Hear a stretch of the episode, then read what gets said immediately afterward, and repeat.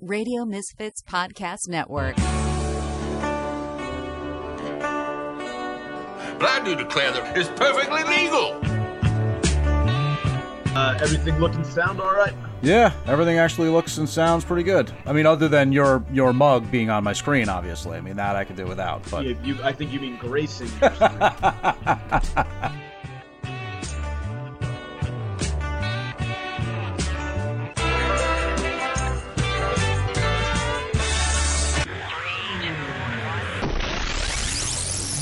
You are now about to experience the most American podcast ever created. Rumpus time is over. Rumpus, Rumpus time is over.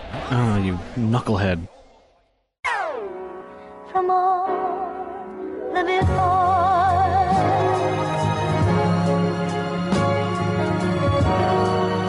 The following is a presentation of the Radio Misfits Podcast Network.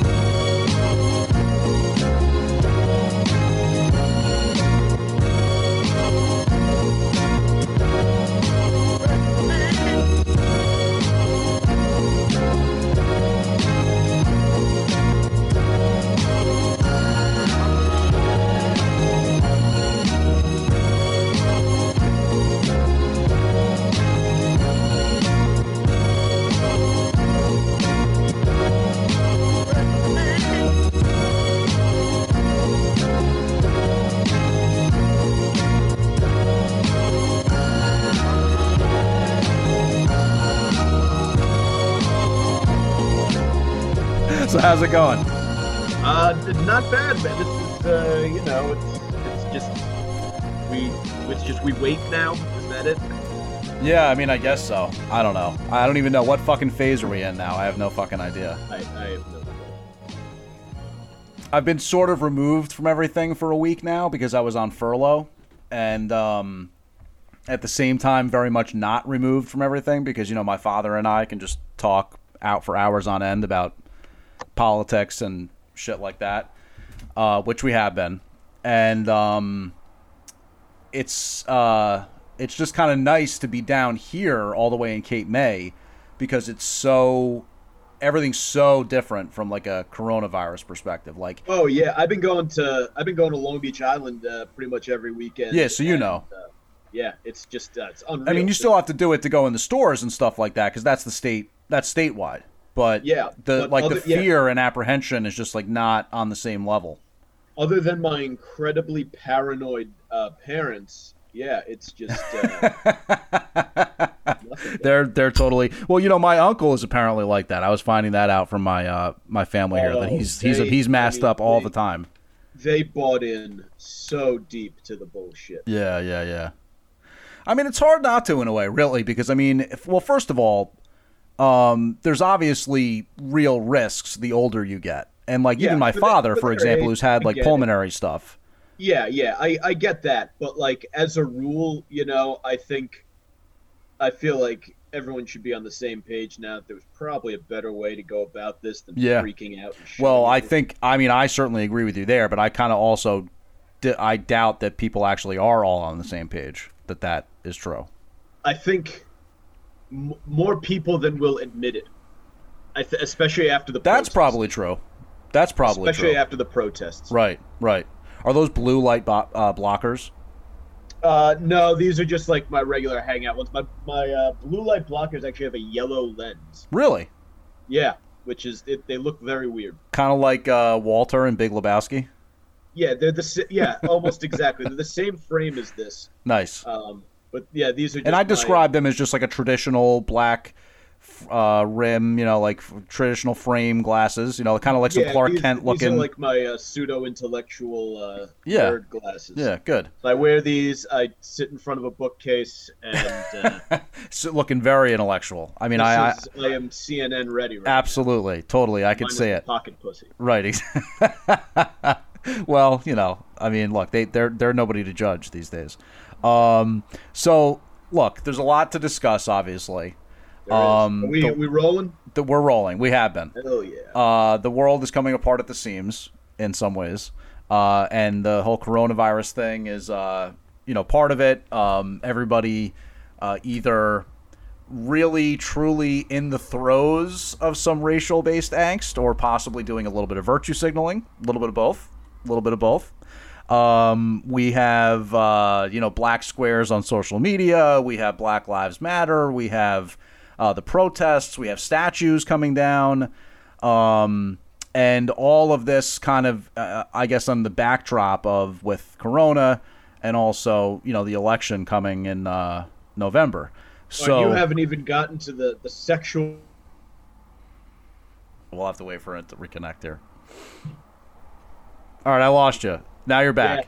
Yeah, the you sexual fro- yeah, what? froze for a while. You didn't hear about um, uh, Chris D'Elia. the Oh comedian. yeah, yeah. Wow, you're right. I did. Okay, good. So I'm glad that you mentioned that because we can get into that as well. Um, yeah, comedian. How do you say his name? Is it Dalia? D'Elia, yeah. So comedian Chris D'Elia, who um, has been, you know, on TV shows. He's a successful stand-up. I believe he's got a podcast that does yeah. pretty good numbers, right? So oh, yeah, he's huge. He's huge. Yeah, so he's a big time deal, and um, uh, he has been now.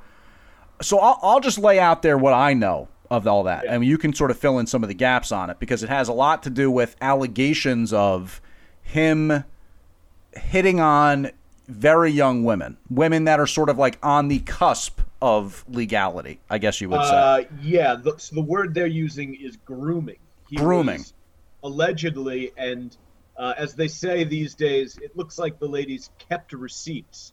Um, yeah, A lot of screenshots, a lot of, hey, by the way, I'm only 16s and stuff in there. right. Uh, of course, it is still alleged, but um, a Twitter account called She Rates Dogs. great, great of- handle by the way for the for the It is. subject I've matter. been following, so I've been following that account for about a year and a half or so now, Mhm, mhm. and it's it's a great shitter read. Um, it is you can just scroll and you see creepy messages that Yeah, you send yeah. to chick, Right. chicks, and there's a lot of them out there.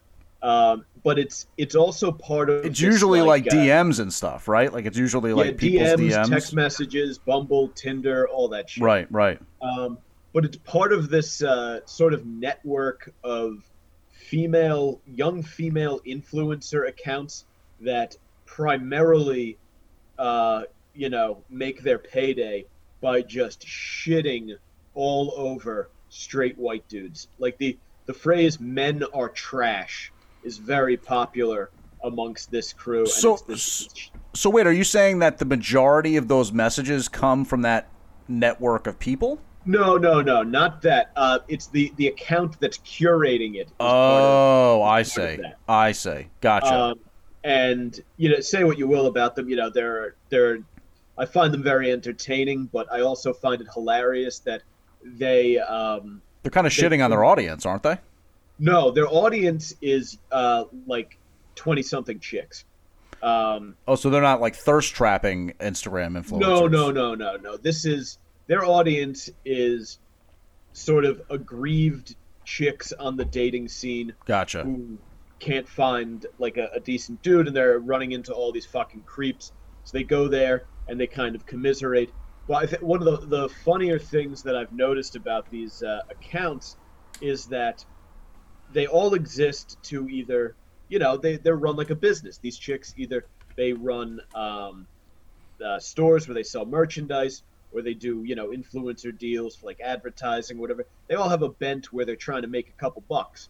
But they all also promote like communism and socialism and all of that shit uh, and it's funny because it's Like subtly, those- like subtly, or like are they no, just? no no no very very openly um, they uh, like they're very big into the uh, the whole ACAB uh, thing Really?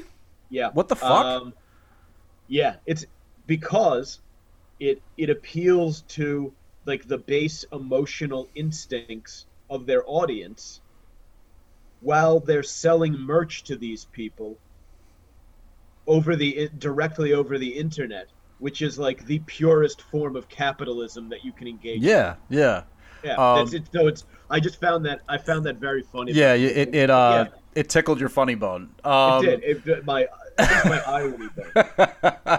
so um just because I can't resist, you know, my my boyfriend unfortunately has been sort of subjected to like my father and I's like, you know, droning on conversations about everything that's going on these days and you know, Yeah. he's not necessarily completely removed from interest in politics and all that kind of stuff, but it gets to be a bit much and I even understand that. So we were going for a walk earlier. He's all like into like closing his rings on his Apple Watch these days and like making sure that he's like, you know, hitting his fitness goals and I don't know what the fuck that means. All right, good. I'm not even gonna. I'm not even gonna get into it. But he's very into his fitness thing. So we went for a walk. Okay, which also was nice because it gave me an opportunity to have a little bit of ganj, which my mother is completely against. Like to the point where I rolled a joint. Are you sta- now? Are you staying? Is this their home that you're staying? it is. Okay.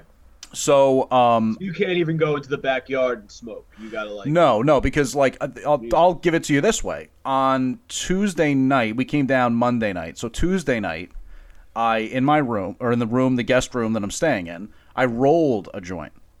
Just the smell of that had my mom like up my ass, like you brought that stuff down here.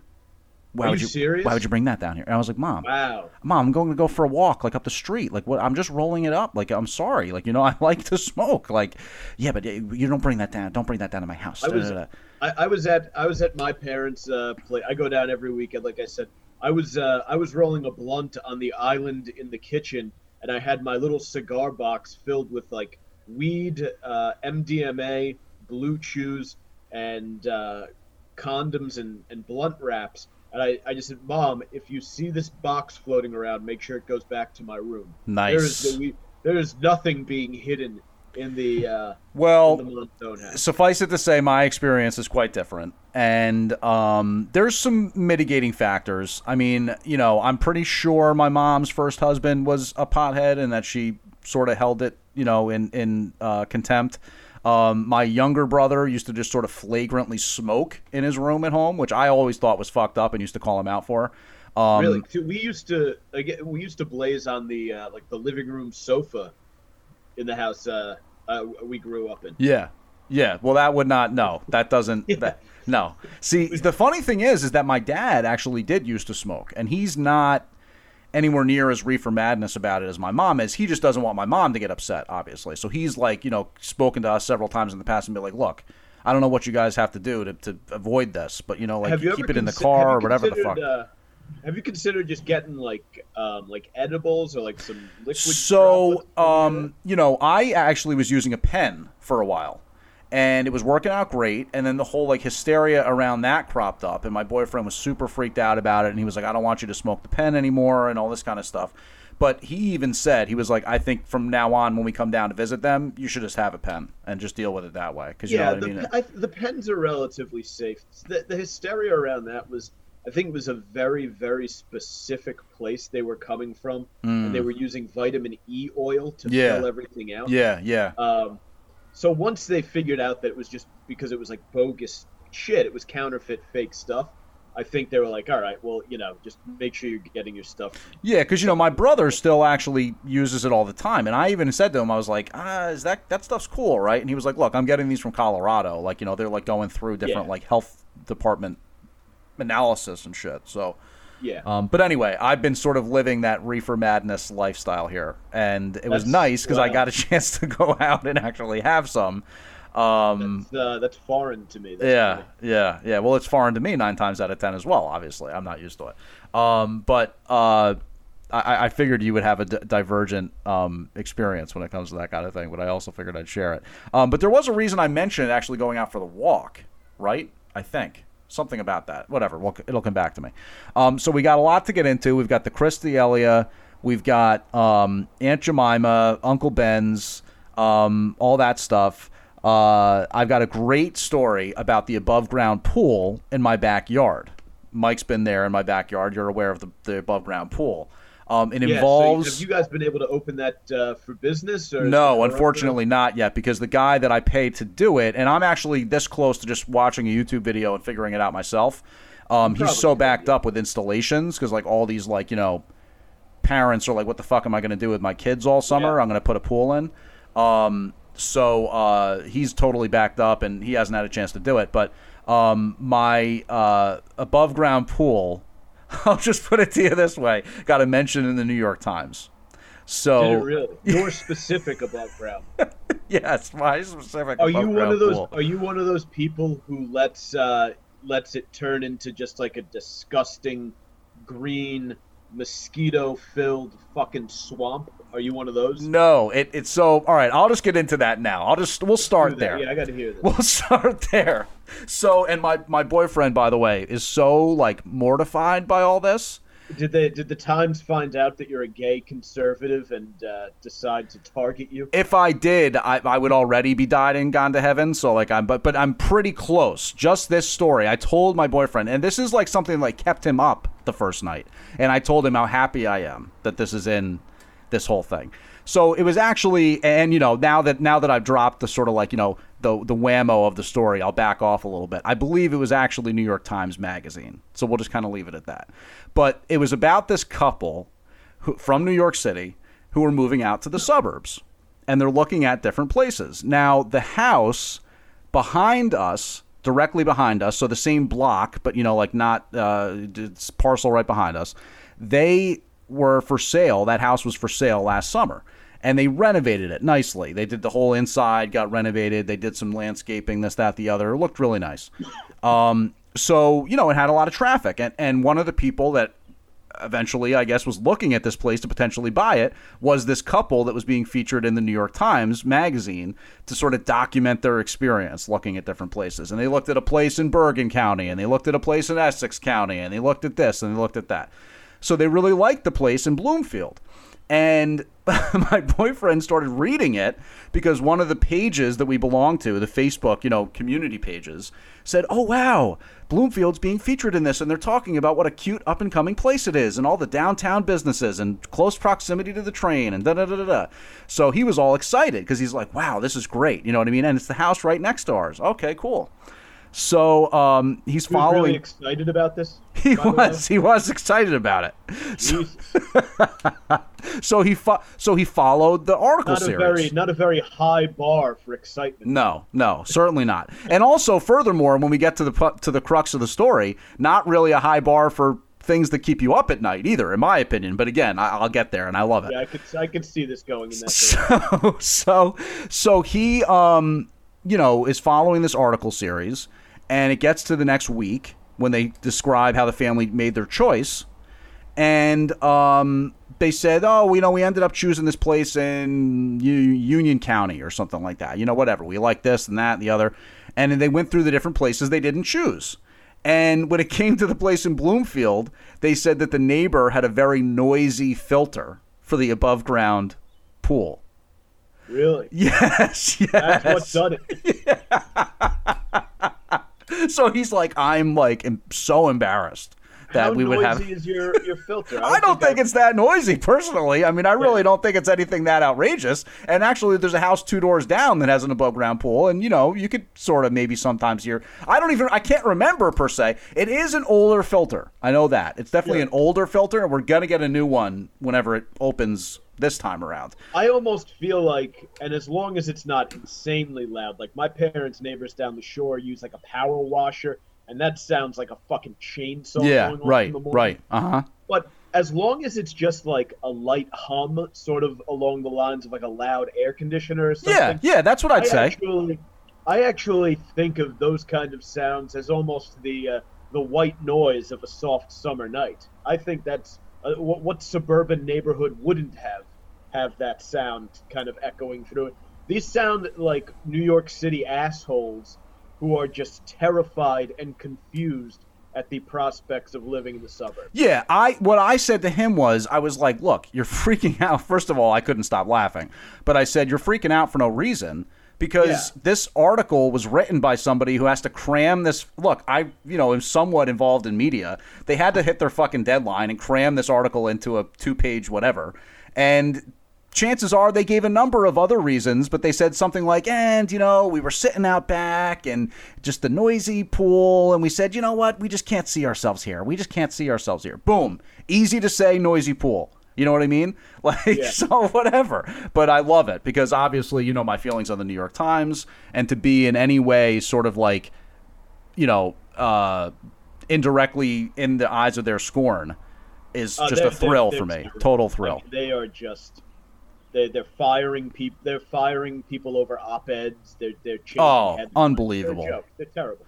I mean, the whole thing is just. I mean, look, you know what? I'm going to turn the light on in here because it's getting a little dark.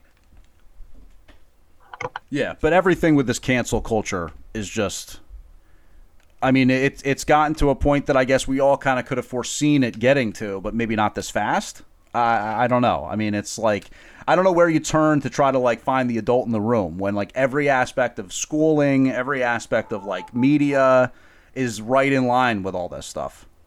It's be, I mean they just they they bully, and then if you think about it, you know where are the kids who were the kids who were starting and this is what I, this is what I've been saying a few years ago when people were saying oh it's just a campus protest it's just this it's just that it's not a big deal and my argument was always it's not the issue isn't that it's taking place on campus it's well that is because it's supposed to be a place of free thought and and and all that good shit but you're only on campus for four years. Eventually, you go off and you are the news producer or the the attorney or the teacher or the whatever who is now in charge of sort of, of sort of setting society's rhythm.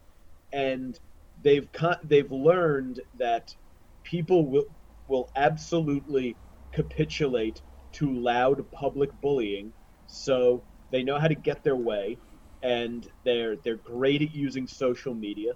So they're able to kind of uh, gain a critical mass behind whatever their you know grievance du jour is and just unleash everything and all of a sudden a sort of small but vocal group of idiots can make it seem like the entire country is behind a, a movement or an opinion Yeah, and don't you think that social media is such a weird fucking thing when it comes to this type of thing? Because, like, the entire nature of it is creating your own little mini platform and then gaining followers around it.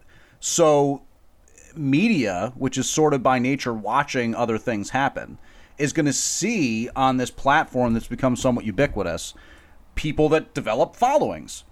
But you know, people follow and, and do things online for different reasons than they might even in, in real life, and that's not also real life. I mean, there's a lot more people in the world than there are that spend time on Twitter or Instagram or whatever it may be, in, in spite of how popular those platforms are.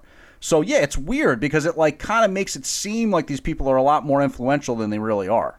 Well, I mean, you have to. It's, it gets amplified by media because it's it's just a closed it's a closed loop, right? I mean, the same people who are producing news segments for CNN and all the way down to your local news are people who are they're on Twitter all day, so they're seeing the trends and they're seeing the sort of Uh, you know it's as much as there are people having nuanced conversations the loudest ones in the room tend to be the binary sides going at it. And a lot of the what happens is one opinion or one side gets painted as the right one the other gets painted as the wrong one especially through the lens of a media apparatus and through the way tech companies and their algorithms allow stuff to trend and, and show up they they can they can amplify other voices over voices that they disagree with. So once I mean, it's like if you spend enough time in the loop, you start understanding how the loop works. And I feel like with with what you do, I mean, you you should be re- relatively plugged in. You can kind of almost see, you can almost see how it happens now, like in real time. Yeah, for sure. But I mean, I think that it's interesting, and I never really kind of thought of it from that perspective. Um, the ease with which people will dismiss it when it happens on college campuses, and just how sort of stupid it is to do that because you're like, well, what what do you what do you think's going to happen four or five years from now when these people are working? You know, like I mean, that's a good point. I I, I mean, I it totally makes sense, but I never walked it out that far or, or put it in my mind in that way, I guess. Like, yeah, you might think it's sort of like all fun and games when you're, you know, shouting down some campus speaker, but that type of behavior is rather ingrained if you're in your early 20s. Yeah, and it, it, I don't remember any of that shit going on just a few years earlier when we were in college because I mean it, it kind of started I want to say maybe not 2011 but uh, 2012 2013 it, it felt like it started popping Yeah, who up. was the original? Like, what was the original high profile canceling? Like, what? I was actually, my There mom was, was- asking me. She was like, "What is this canceling?" I was like, "Well, I mean, it's kind of fucking like ruining people's life. That's really what it comes down to." there are a handful that stick out to me.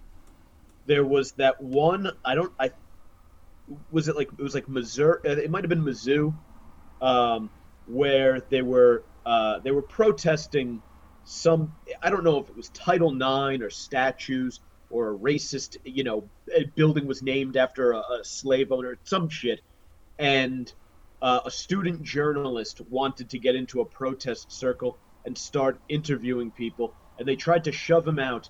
And a, a communications professor sprinted over and tried to to shove him out of the circle. And she and he was like, "Hey, I'm a journalist." And she yelled something like, "No fucking journalist! Hey, let me get some muscle here. I need help with this guy." That was that was one of the big ones that I remember. Uh, Yale had one when around Halloween, a um, a professor. uh, was the two professors married to each other had essentially sent uh, one of them. The wife sent out an email um, because students were demanding that certain Halloween costumes be banned or something along those lines. And she sent an email out that was like, "Look, you know, Halloween is a uh, it's a holiday that occurs in the spirit of fun. Part of the holiday involves dressing up, pushing boundaries, p- crossing lines. That's what you do specifically on the night of Halloween." Imagine having to send that email. I mean, what fucking world do we live in? What fucking world do we live in right now? Seriously. Yeah. Um, and then I guess uh, her husband backed her up on it, and he was accosted by a bunch of students uh, crossing campus. There's a whole bit there with I remember the video. Yeah. video of them where they're circling him and going. Yeah. at. That's Yeah. another one. Um, Milo Yiannopoulos attempting to speak at, um, I think it was uh, Berkeley. That's and, right. Uh, Yeah. what's And Ben uh, and Ben Shapiro going through a lot of the same stuff too with with all those Yeah. on campus appearances. and then the other And Coulter, guy- I think maybe. And Coulter. Uh, I'm assuming she gets Yeah, to yeah. she goes. No, it's And all then- coming back to me now. The way the way you lay it out. And then uh, Evergreen State was the very high profile. Well, it uh, finally became high profile because of Rogan uh, had had the uh, professor uh, who's kind of at the center of it on a bunch of times, and he's sort of uh, gotten into that whole intellectual dark web. But the mainstream media wasn't really covering it for the longest time. But students essentially hijacked the campus of, uh, I think it's Evergreen State College in uh, in Washington or Oregon.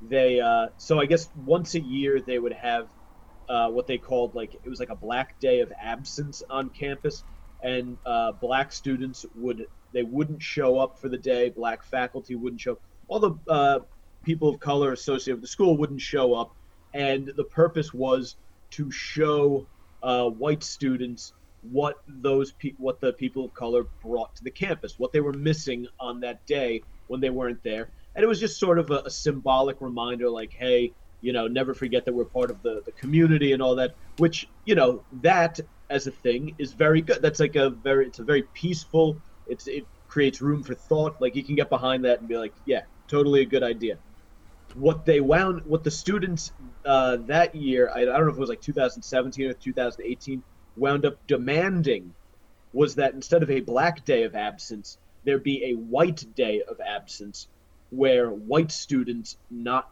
be allowed to show up on campus so it went from being this uh, very voluntary and symbolic thing on, on behalf of the uh, on the part of the uh, students of color to a attempt at Compulsory. Yeah, a white compulsory people thing. off of campus. Right. And this uh, this uh, professor uh, Bret Weinstein uh, kind of raised his hand. Was like, uh, so you know what you're doing is like the definition of racism and discrimination, and it's exactly what you're supposed to be against.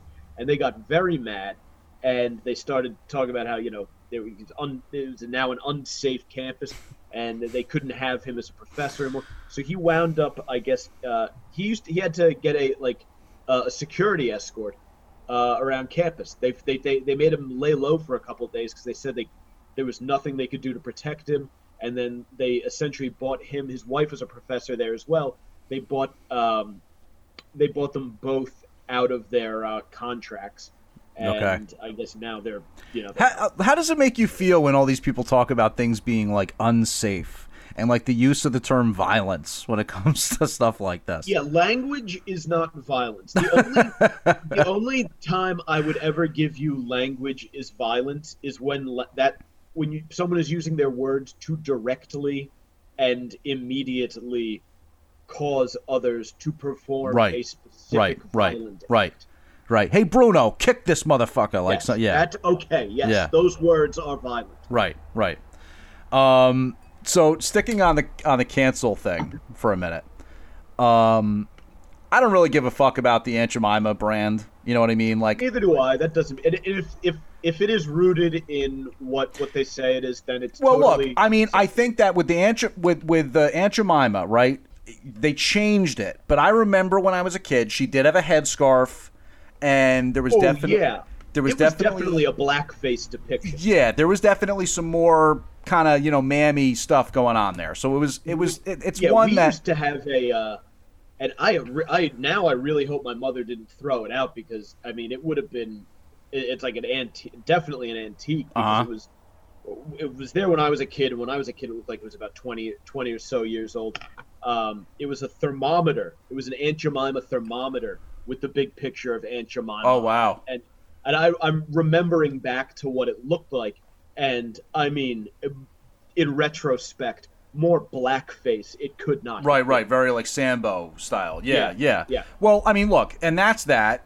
Um, but I will say, uh, what's up with Uncle Ben's? I mean, I never once considered that like a negative racial. Yeah, What a black I, man uh, can't sell rice? I looked into it, and apparently, uh, Uncle, the same way it would be applied to Uncle Tom, Uncle is sort of a uh, a broad, broadly used term. Southern whites referring and blacks referring to, I guess, a black guy, uh, sort of along the lines of Aunt Jemima. Okay. Uh, the the it, it's sort of the you know. so it's the n- so it's the name. It's it's it's a similar thing in that respect. It's yeah, it exists. Uh, I guess all of them exist along the lines of um, portraying a black person who is totally cool with belonging to his his white Southern masters, and life is good, and and all, basically everything that they want that that people who tell you, well, you know, the Civil War was mostly about states' rights. The kind of thing that those people would uh, would have you believe. Well, I would like to formally nominate that they put a white guy on the box of rice, and they should call it Mister Starchy. Mister St- I think that would be great. Uncle Uncle Kracker. Hey, remember him? Yeah, Follow me. Da-na-na-na-na-na. terrible. Um, so one thing though that I found kind of fascinating was that Mrs. Butterworth is catching it. I never realized Mrs. Butterworth was black. Um, I mean, her body is filled Yeah. with syrup, so she's the color of syrup. yeah, I think that was the point, What? That she was black? You think that that was the point yeah. of it? Really? and I think even I think in the commercials when she would the jar would kind of become animated. Yeah. she would be a. She'd uh, be like, "Come, come on, darling, get get And that- yourself a little." and the darkness of that syrup again just lends itself so much to blackface. Um, so yeah, I get, I guess I that one I get the least because Mrs. Butterworth just sounds like oh, for this particular product they decided on a black woman and Butterworth like it's more it seems like more of just like a fat person thing than anything. But I like the know. woman from Brooks, like the woman from Brooks Brothers back in the day when they would advertise those furniture stores in Newark. Uh, oh man, um, yeah. I mean, sometimes people are heavy and they like foods like pancakes and waffles and stuff. I mean, there's nothing wrong with that. Um, but yeah, so I will say this: I am very much behind the cancellation movement when it comes to Yale and the name of Yale. I love I saw this. this trend. I today. love It's this. Hilarious. I love it so much. I really do. I can't. I can hardly contain myself with how much. I mean, look, they have to do it now, right? They have to change the name. Well, who so who started this? Was this a uh, a troll thing like by Yes. conservatives? Yes. Uh, because it, it it seemed like it was almost catching on among woke It very well might be because I mean, there's no denying that the dude was a slave trader. I mean, there's not, that's what it is. Yeah.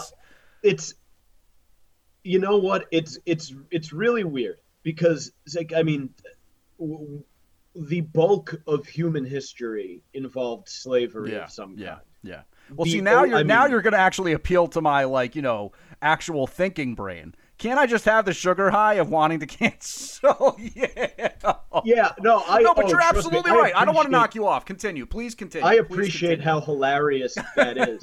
But, like now they're you know they're tearing you know they're they're talking about they they don't want uh, Thomas Jefferson statue in the New York City Council building right, right. and all of this other shit and it's like look first of all Jefferson argued cases on behalf of black guys who were trying to get out of slavery Right, so right. uh, his he's a very complicated guy, but everyone of that age, it was it was a, it was just a different human thinking hadn't evolved yet. It was still it was still a time of like conquest and all of this other shit. Yeah. and I mean, I mean, yeah, you're absolutely slavery. right.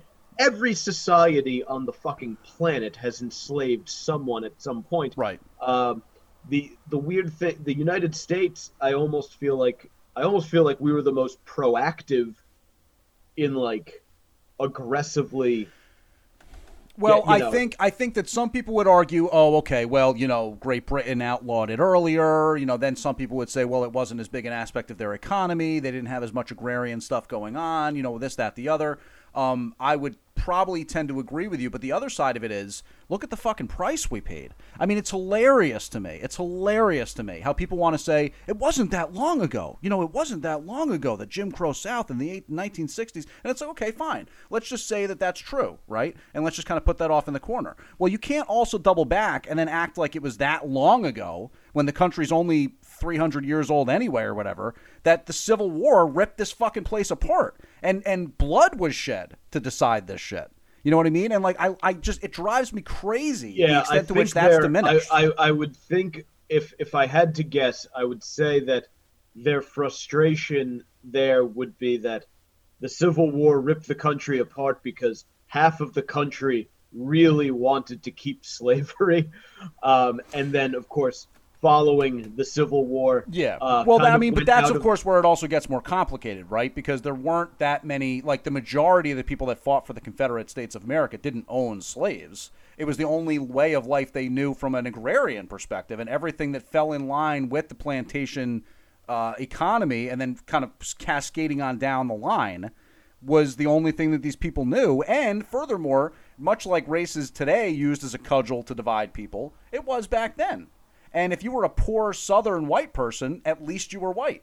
That's really the way that it was sort of like utilized against you, in the way that this whole racial construct was a matter as a means to an end of the powers that be, which is really not that yeah different than so what it is yeah today. so if you're so if you're a like if you're a black person you can kind of understand how it's like well yeah at least they were white we were looked at as fucking you know oxen Well, yeah, but I mean that's that's the point. That's the point of why that issue had to be resolved. That's the issue of why it was always a inevitable conflict from the second that the Constitution was basically signed.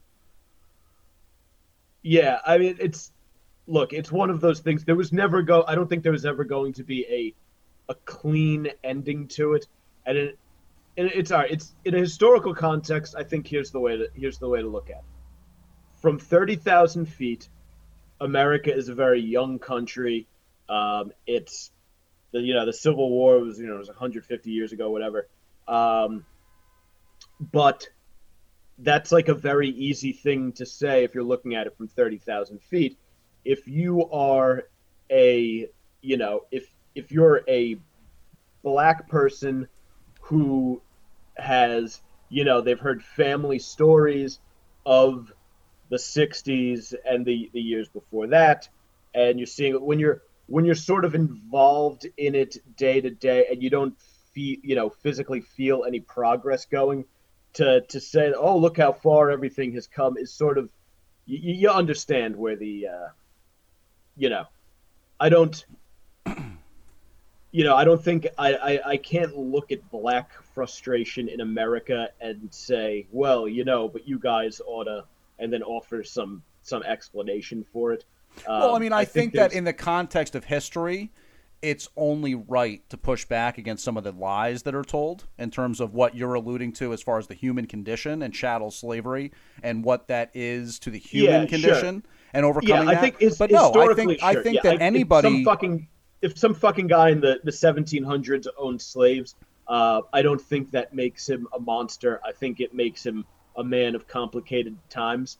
Um, Well, yeah, or or like Senator Kaine standing up there the other day and saying that like America uh, uh, created slavery or some Yes, shit, that whatever stupid, stupid. shit that he said. You know, yeah, like, that was a very dumb Like, You're a fucking moron. You don't know what the fuck you're talking. Either you're you're purposefully being divisive or you're just a massive moron. But no, look, it's like I was talking to somebody the other day about this. I said it's both. It's possible to simultaneously acknowledge the frustration, pain, and suffering that comes with generational poverty and generational um, you know aspects of prejudice and all this other stuff and disagree with the extent to which people think this is how you fix it or this is how you go about it or yeah, this I is what's the, causing the it or that's what's causing it. where I think that's I think that's where we need need to get to.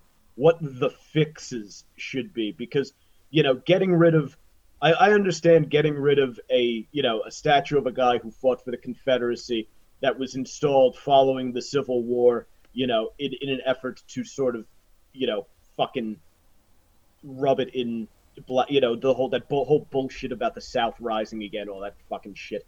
Yeah you know that I understand getting rid of but that but that's not a solution to whatever the problems of today are. Like you know there need there needs to come a point where we kind of you know the dealing with the symbolic stuff is like nice but you know we could go back all the way to fucking ancient greece and the philosophers back then were butt fucking little boys so maybe we shouldn't have a statue of plato up now that the me too movement has been going on Yeah, okay right. that's great Eh, but that doesn't solve the, the sex abuse issues.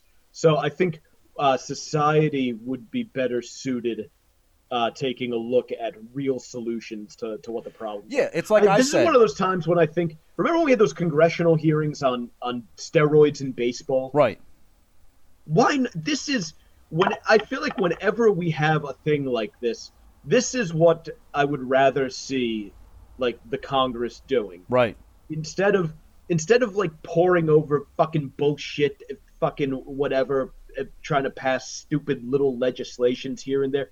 Let's bring everybody in.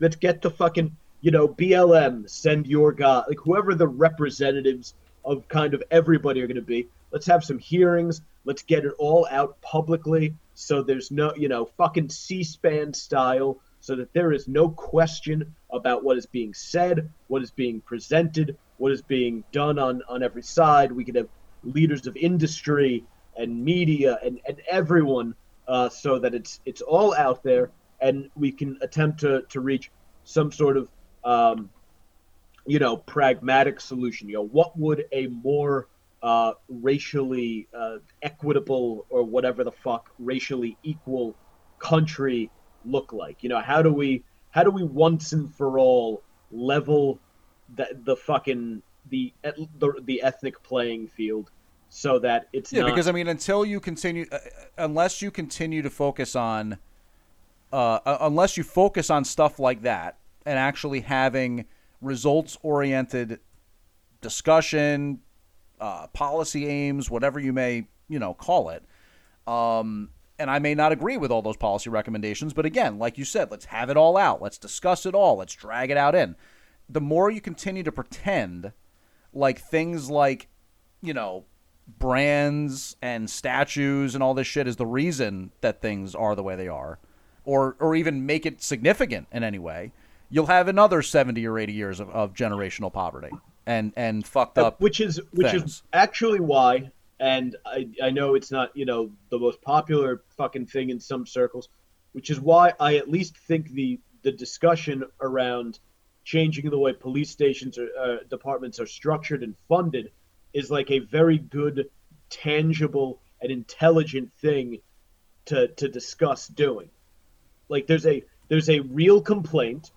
Okay, we have these videos of guys being killed by cops. We don't like police tactics. We're telling you this is going on in our neighborhoods. Here's the proof. We're going to suggest some things to the government. We're going, you know, it's going to happen loudly in an annoying fashion. Um, now, can is there something tangible that you can do? And if that is, you know, like Camden, New Jersey, restructuring their police department or, or, yeah, but Camden, but, but Camden, New Jersey, that's not really what happened. They didn't restructure their police They department. They didn't have the money to didn't spend for it, and so Yeah. they had to rely on the state police and the county to fill the void. And So- it led to higher response times. It led to um, less in, less interaction with the community, less of this community policing stuff that they like to talk about within the say NYPD.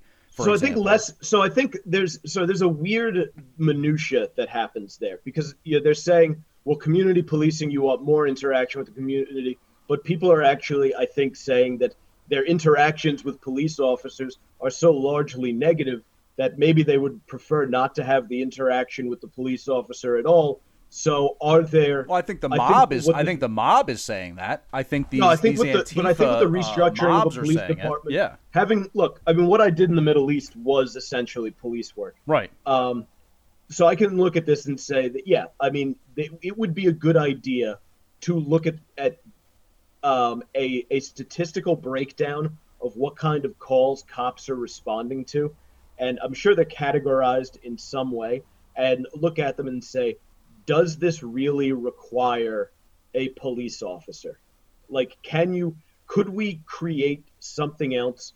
Remove this responsibility from from policing. Oh, okay, okay, but but just in a grand sense, how is taking funding away from an agency in this context? And I'm not even saying it's necessarily not. Oh yeah, How is definitely. it going to help? Okay, so the the issue is yeah, one of the big issues with um with police funding has been that since especially since 9/11, they've been getting federal funds that they are mandated to spend on uh, counterterrorism shit. So that's why so many of them are geared up with all of this fucking military stuff that they definitely don't need. Okay. Um, and if you if you don't spend it, your funding gets cut the next year. Mm-hmm. So to maintain the level of funding, you have to go out and spend the money. So what they keep spending it on is all of this shit that you would want, you know, it, for for the Intifada or if you had to go on patrol in uh, Kabul, which you just it's just so. I mean, you don't want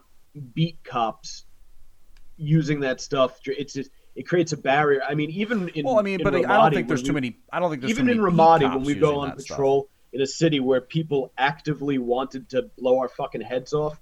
I mean, the amount of times we were out walking around unvested, without helmets, take leaving the rifle in the fucking truck, and just walking with a uh, a pistol and getting uh, getting close to the people was uh, was considerable. So yeah, there's some very very uh, I think tangible ways you could uh, you could restructure police departments. And yeah, I don't think that uh, taking some taking some funding away. I mean, look, I want I want as little money being spent by the fucking government as possible. I'm with you on that, Mike. Um, Uh, you know that. You know that I tend to be of a small government mindset too.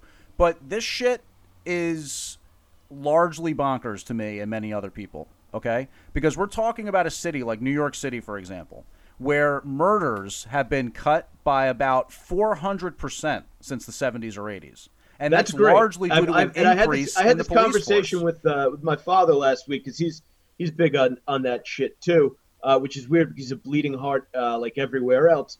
But um, you, you know what other kinds of places have incredibly low murder rates? Dictatorships. The literally the term Is, police. is- but I mean, is that is that come- is that what you're suggesting? Is that the the protocol that the so NYPD is engaging in? No, it's a it's a hyperbolic way of making the point that just because a crime uh, a crime rate goes down or a a violent crime rate goes down, Okay. the method the method behind it could be creating a a shitload more Sure, problems. sure. sure. But so if you have to so you have to from go back. So you have to go back now and say like like stop and frisk. People were like, hey, you know, it's we're finding all these illegal guns and stuff. Love the stop and frisk. Well, okay, it's also horribly Okay, sure. unconstitutional. And, and the It's violation of security and the and the freedom paradigm is always going to slide back and forth, and it's important for citizens and courts and and official actions to weigh in on that kind of thing, and it's and it's significant. And I understand where you're coming from on that. I totally do. I've been stop and frisked myself.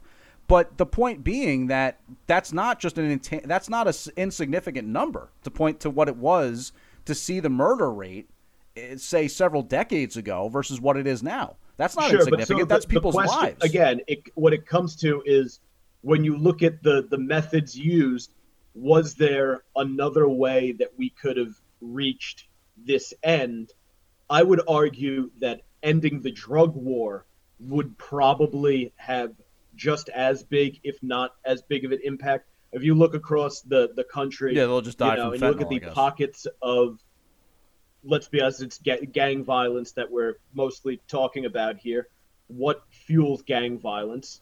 The the illegal narcotics trade. If they don't, if there is no, if there's no more drug turf to fight over, we really start losing any of the impetus for this violence. uh, Along with, by the way, the ability to, uh, you know, even afford to conduct the violence, because we start getting into the economics behind uh, how and why uh, a lot of uh, inner city shootings go down it's i mean it's really they're doing it because it's their job um, so you start getting into all that and you're like okay could we arrive at a very low murder rate uh, without um, doing things that are going to uh, build a wall between uh, the government and the community and without violating Okay, so then how do you rights? so how do you go about figuring that out? You're talking about like running some sort of uh, study or uh, analysis or something like that. I mean, it's kind of fucked up to play with people's lives and be like, let's see, let's see what happens over a ten year period. Well, the, I think we the, the flat out intelligent answer is is ending the war on ending the war on drugs. So much of this is tied to to the war on drugs. So much of it.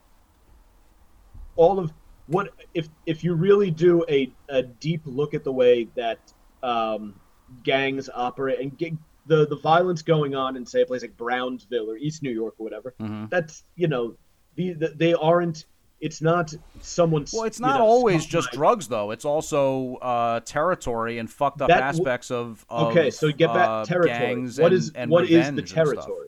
Hold, what is the territory? It could be other. It could be other contraband too. It could be girls. It could be guns. It could be uh, Well, you know the any number of all right, stuff. so the guns, the the guns exist because of the drugs. The guns are a security measure for a drug organization to guard their product and the, the distribution and the, the transport of that product Mm-hmm. and to settle Yeah, look, I mean, I'm not opposed to I'm not opposed to the uh, steps you speak of in regards to the war on drugs. I mean, I think there's a lot to be said for that. I do, and, and I uh, actually as far as and as far as girls go, are you referring to prostitution or just over some piece of ass? Uh, prostitution, sex trafficking. It could also be in, in regards to something personal or something petty like okay, that. Okay, so a sure. personal dispute. Look, you're never going to prevent people from killing each other over personal disputes, but that happens everywhere. You know But that I mean, happens. but in, that, but the, here's the thing. that happens the, in Westchester. the right? gang- You, you go to The gang lifestyle guy, you know, is a that- lot more complicated than just drugs, though. It's a lot. It's it's more It- than it's just not that. though. That's the that's the thing. It is so heavily tied to to drug trafficking. I mean, that is the the meat of the economy that, of the gang economy. Prostitution's another one.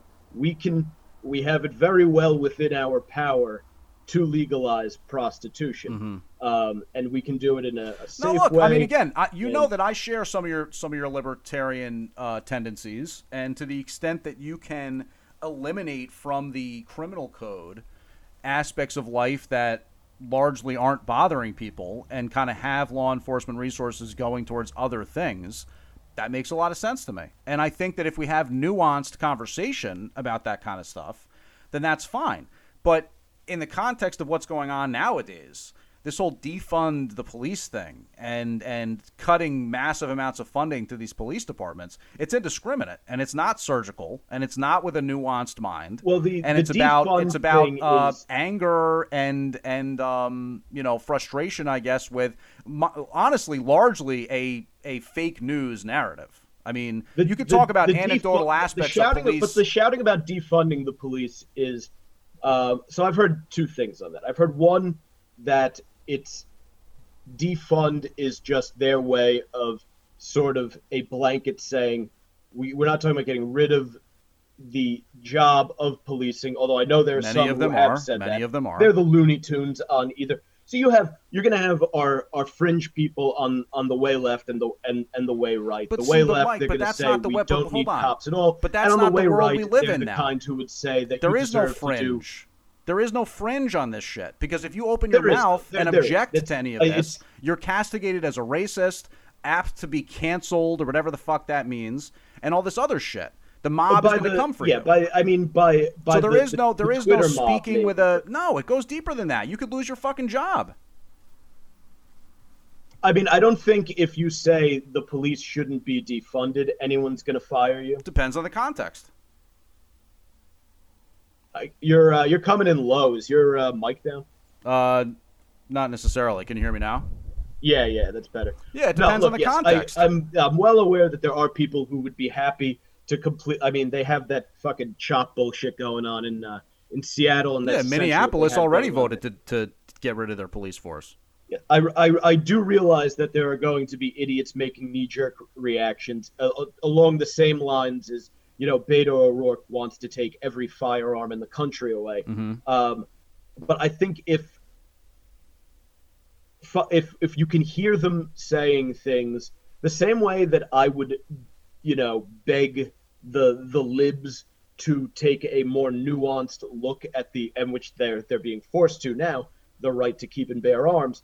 Um, I think it would it would help uh, people who appreciate law enforcement to say, okay, what are the things that law enforcement really should be doing?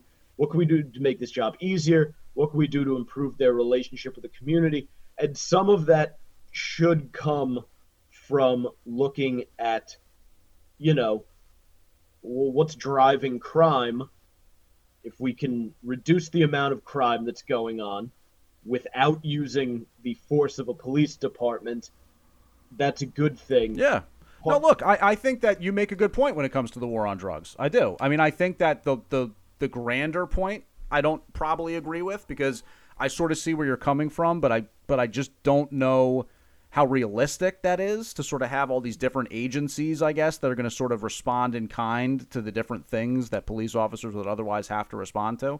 Seems unrealistic to me, but look, I'll I'll listen. It's like I've said to would be- anybody. I've said I'm be a- too re- unrealistic to have? Um, I mean, a lot of it could be just stuff that you don't even maybe don't even need another to create another agency for. You know, you could firefighters are they show up without weapons. They're kind of looked at as more of a caring thing. So maybe it means you know shifting uh, some stuff, uh, some more th- uh, some more resources over to EMTs and fire departments and enabling them to to handle certain situations. Yeah, I mean, And it sa- you know, again, it sounds like a recipe for disaster to me. But I mean, look, I'll I'll listen. I, I'm I'm hey, look, if so, here's the if if I have uh, a a mentally unhinged guy and he's walking up and down the street just swinging his fists, you know, wildly and stuff. right. Could I probably could I probably send uh, you know maybe we maybe now you empower you you train a specialized EMTs to deal with uh, people like that so it's not a cop who has to deal with you know spousal abuse. I understand a- what you're saying. It just that, that sounds like a recipe for disaster to me. But I mean, I was I'm curious as to where the disaster will occur. because these people are going to get violent and they're going to be in need of somebody who can physically put them down and stop them from doing what they're doing. Police- and police and uh, EMT always- is not going to do that. Police are always an option. No one's saying that the.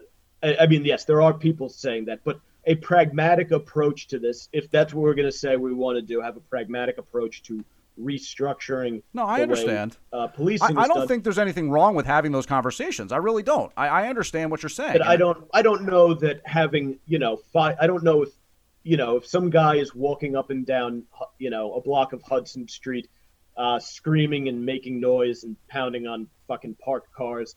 You know, if we send five fucking firefighters or an EMT over there, I, they should be able to handle it. If they assess based on whatever protocol is put in place that hey, we need serious help with this guy, or at least it would be convenient for us to have a cop standing. Remember, we can, you can always maybe it's just an adjustment of the protocol, right? Maybe it's if the cops are called to a scene where they have someone like this instead of them going and you know trying to physically grab them, maybe the cops are there to set security for an unarmed person to go and and make the grab so that there's not a gun that can be fought over. You know break down the stuff. And that's why you, you say hey bring in people who train uh who train cops. Bring in bring in fucking hostage negotiators. We'll have a a view on how you talk to someone who's a little unhinged and what the kind of of person you want you know ap- apply some some nuance to it it won't be an overnight thing but i think that um, if you start making progress towards it and start laying out concrete plans it's better than just saying all right well uh, you know uh, cops do better and we don't like the bad cops but we love the good you know we can we, we can only not operate in platitudes for so long I Well, think. look, I- otherwise we're going to get I, I think Yeah, that I got. would, and I've said this to people, uh, any well reasoned and, you know, thinking and feeling member of this fucking republic should be willing to hear somebody out if they have an idea about how to do something better or how to change protocol, especially somebody like you who actually has some background in aspects of law enforcement and so on and so forth. Um, but, you know, um, I, I just look at it as this is largely an anti cop movement and I don't think it actually has as much nuance as you're speaking to right now. I'm more than willing to listen to that nuance and have discussion. Yeah, I don't. Again, I don't think we need to have the talk with the the idiots who are yelling the loudest. I think it's a it's a matter of identifying and communicating with people who are sympathetic to the ones who are absurdly frustrated with police. What can cut you? You need to find people who can bridge the gap. There, of course, there there will be there sometimes it takes extreme voices on what you know to sort of spur um, change. We don't need ya. to indulge. We don't need to indulge all of what the the loons who want to get rid of police entirely want. Um, but maybe hearing that call and realizing that it's a, an opinion that's becoming very popular, maybe it's a, a, a time to realize that it would behoove us to say, hey, how can we take policing and fit it better for the, the path going forward? Because like, this is really like this is the safest time in human history to be alive. Um, even as a, a person in the lower or middle class in the United States, you live a, a, a much safer life than anyone has, has ever lived on, on the planet.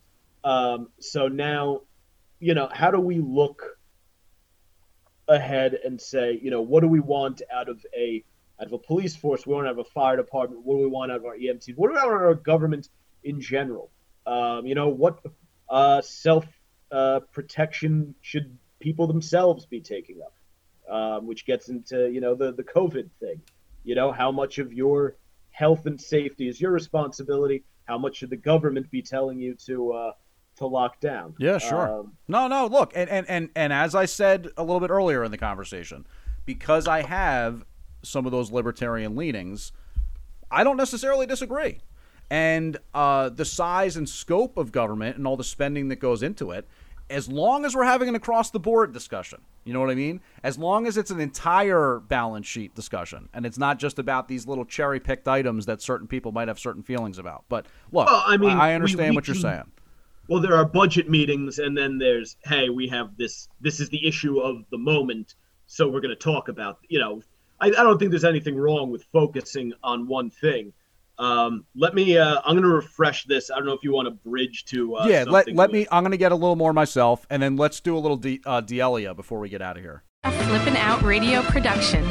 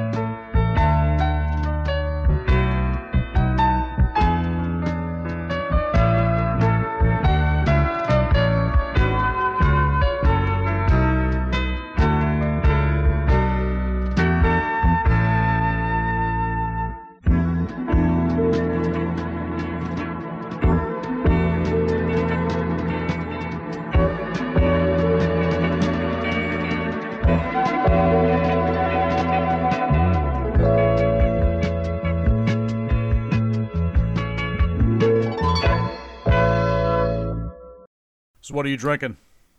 Uh, this is uh, I have whatever uh, I don't know what, do you call the the rum that isn't spiced rum, the clear rum, Uh, white rum. Quarter, like white rum. Yeah. Yes, I got. Uh, I have white rum with club soda and uh, a little pineapple juice. Oh, nice. Yeah, it's uh, it's very refreshing. Yeah, it nice sounds little, sounds a tropical. nice little summer cooler. Yeah, for sure.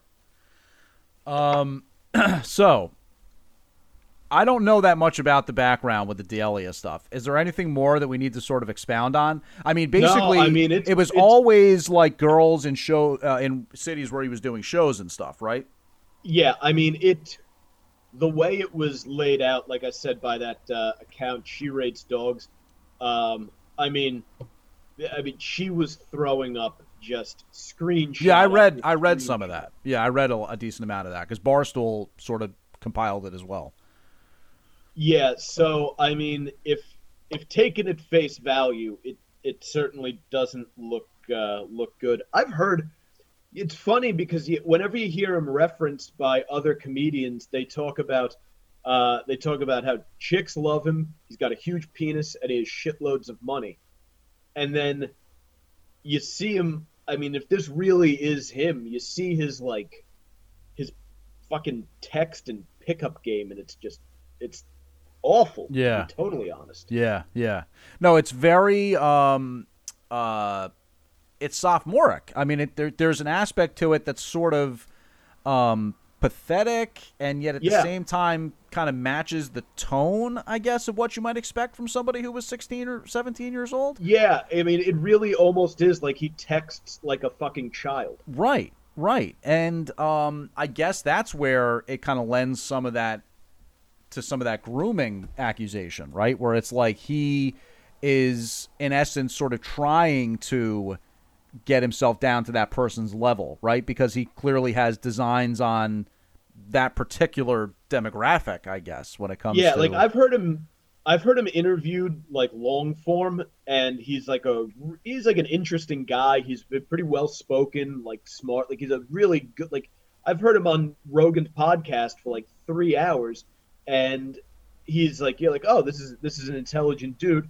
and then you read these and you're like what the fuck? Like he's like it's just like lol huh? So you're gonna come cuddle? And it's like Right, right, right, right, right. Yeah, I mean, so what's the fallout been for him? I mean, I mean, if it gets proven that some of them were like fucking, I mean, I guess it depends state by state what the age of consent was. See, that's where I saw some of the like follow up to the whole thing. And I guess because I think I sort of read it like a day after it had all kind of happened, if you will. Yeah. Like it sort of started, I guess, and then the next day was when I saw this stuff on Barstool that had written it all up and compiled it. And so um, when I'm clicking on these tweets that they embed, you see some of the responses to them as well because it all happened like hours and hours beforehand.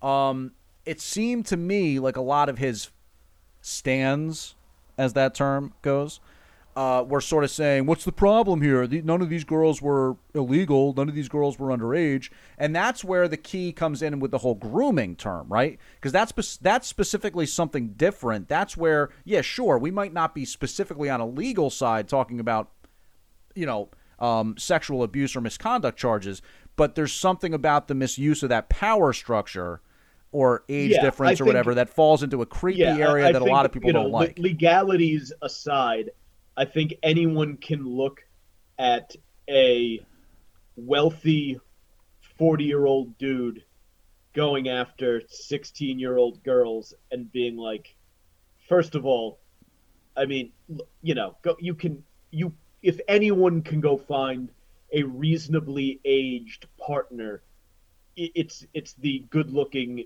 physically fit, famous fucking entertainer.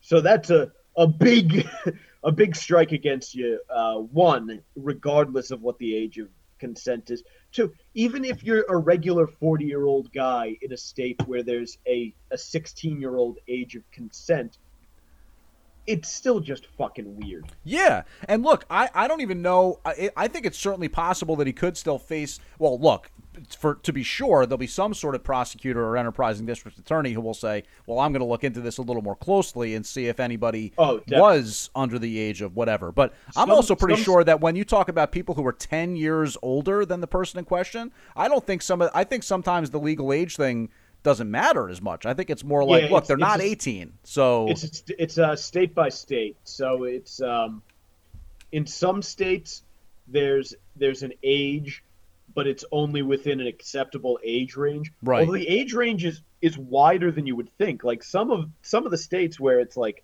16, it's like you can have like up to like a 13 or a 15 year gap. So Oh, it's okay. not like it's not like it's just a Romeo and Juliet law in Right, place to right. protect like an 18 year old with a 16 year old Right, right, right. um, it's uh, but regardless of any of that, even if he was within his legal right to do so, yeah.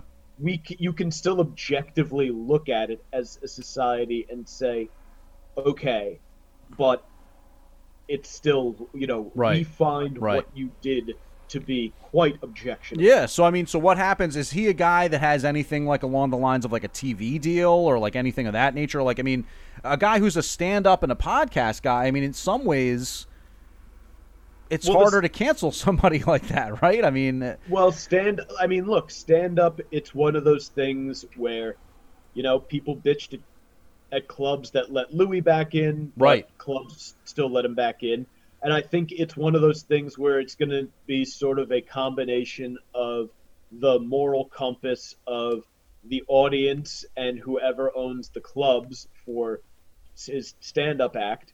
Um, and there's obvi- there's there's a huge difference between this and Louis. You know, Louis, as much as people might be Yeah. off put by what he did, was doing it with adults who were in their, you know, I think the youngest were in their like mid late twenties, and there was a a it was it was him asking for consent every time, and then whether you want to get into the power dynamics or the the what what have you, that's a more nuanced conversation that can be had.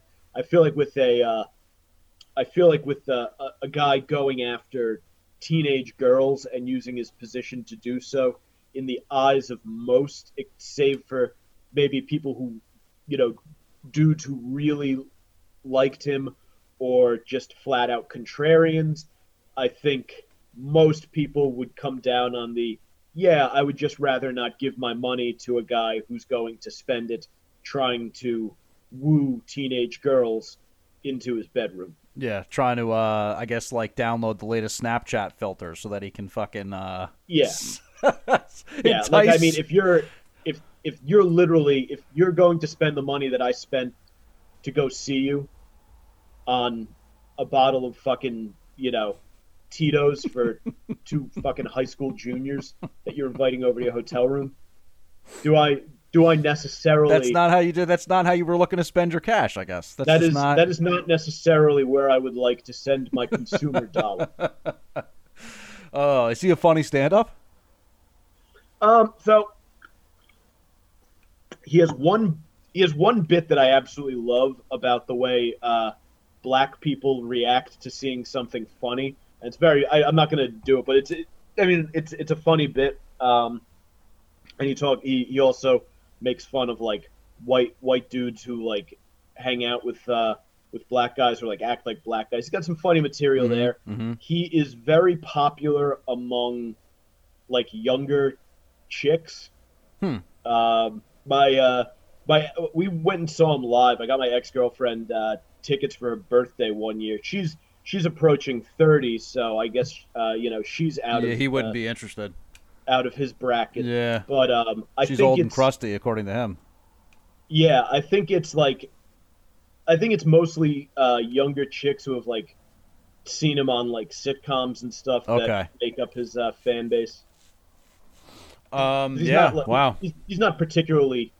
He's not like particularly like a. He's not like a really dark comic or like. right, right, right. like, well, a- I saw where he played on uh, that TV show You, which my my boyfriend fucking binge watched. Like no nothing I've ever seen him binge watch before. That he played some guy who was like into. He was like he played like a pedophile on that show. Yeah, yeah. That's well. That uh, apparently that's what uh, brought this out. Really? The second season What a was fucking released late- moron. The second season was released late last year, and I guess He played that know, role or whatever. chicks in the group that he was pursuing at one time are big watchers of you, Okay. and they came forward and basically said, "Holy shit! Like, Chris D'Elia is playing this guy in this show. You don't get it. He really did this to me." Wow. And that was that. Wow. Wow. Well, you know. Alleged. Hope- I mean, obviously. hopefully, I, I mean, at least he got at least he got a check out of that acting job, I guess, because that might be the last one he gets for a while. Yeah, I mean, he's he's absolutely fucking loaded. Um, Oh, so he's been around for a long time. Yeah, no, he's a very very successful uh, uh, performer. Well, I guess Uh, won't have yeah, to worry but I about don't- it then. He'll be yeah, he'll be spending he'll be spending the money on that Tito's. Yeah, it, that's tough. I don't think I don't know. I don't know when you you come back from that. That's it. That was tough, tough to come back from that one. Well, you know. I mean, R. Kelly. You know, yeah. Yeah. he's got a few defenders left. Right, right. So you're saying Chris D'Elia and R. Kelly are basically on the same level, allegedly. Well, obviously, Robert was allegedly doing far worse things. That's like my dog- Robert. Yeah, the the dog cages and, and all of that. Oh, it's fucking terrible. Um, what the fuck? but I think, you know, I think once we start talking about trying to bang teenage girls, Are you gonna come cuddle? LOL. Yeah. Uh, well, what a what a cringy fucking text. Oh my! I need to take a shower. And I would never. I wouldn't send that to a chick my own age. oh my god! All right. Well, look, this has been great. Um, it was good to uh, get something back in the can. And uh, I mean, I don't know. Where are we at with everything? Are we going to get back to doing some in-person podcasting as well uh, sometime this summer? Or uh... I'm yeah. I mean, look. Generally speaking, I'm not too terrified by uh, the uh, the coronavirus. yeah, where would you Most put your of my level of where would you put your level of COVID concern at? One to ten. I mean, other than the off chance that my parents somehow get it, you know, or well, yeah, someone 'cause that I that's fair. Because I mean, that's yeah, right, exactly. care about. Other than that, it's like a, a, a one. Yeah. You know. Yeah, that sounds I from the beginning, I was like, "This is fucking stupid. They better not close the gym." Those that was my concern. Well, unfortunately, you missed out on that one. Yeah. All right. Well, enjoy uh, Father's Day tomorrow. So you're going down to LBI tomorrow. No, um, they are uh, they're up in uh, Fair Lawn. Right Oh, they're now, up. so They're up north. Yeah. Nice. All right. So you'll be going to the, you'll be going to the home of the Cutters. Yes, Good stuff. Bergen County, baby. Yeah. All right. He's Mike Montone. I'm James Flippin. This is Flippin' Out Radio, the most American podcast ever created. Heaven's very good. The most American podcast ever created. Oh, here's your blessing. Oh, baby.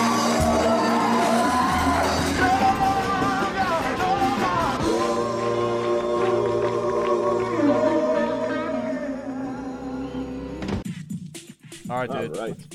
So yeah, Take it easy, man. Shit, man. I'll talk to you soon. All right. Very good, my man. All Have a good one. You too. Peace. Adios.